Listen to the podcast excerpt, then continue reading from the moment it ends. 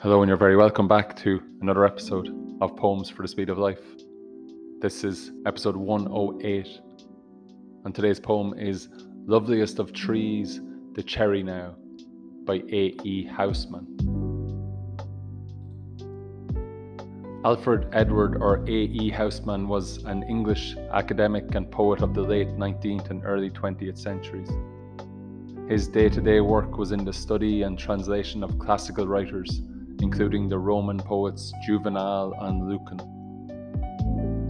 Many of his own poems in his two collections, A Shropshire Lad, published when he was 27, and Last Poems, published when he was in his mid 60s, have been set to music by composers and are still performed, especially in Britain, by soloists and choirs.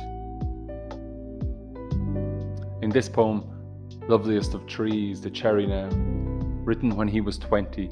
He predicts that his life would be three score and ten or 70 years long. In the end, he died at the age of 77 in 1936.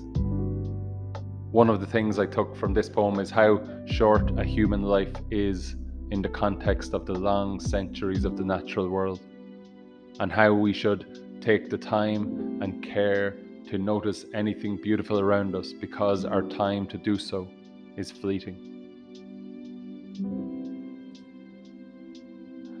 Loveliest of Trees, The Cherry Now by A.E. Housman. Loveliest of trees, the cherry now, is hung with bloom along the bough, and stands about the woodland ride, wearing white for Eastertide.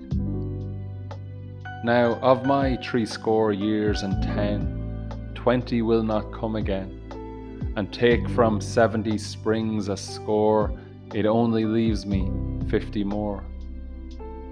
And since to look at things in bloom, fifty springs are little room, about the woodlands I will go, to see the cherry hung with snow.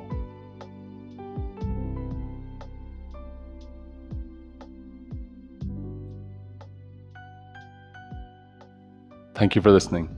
I'll see you again next time.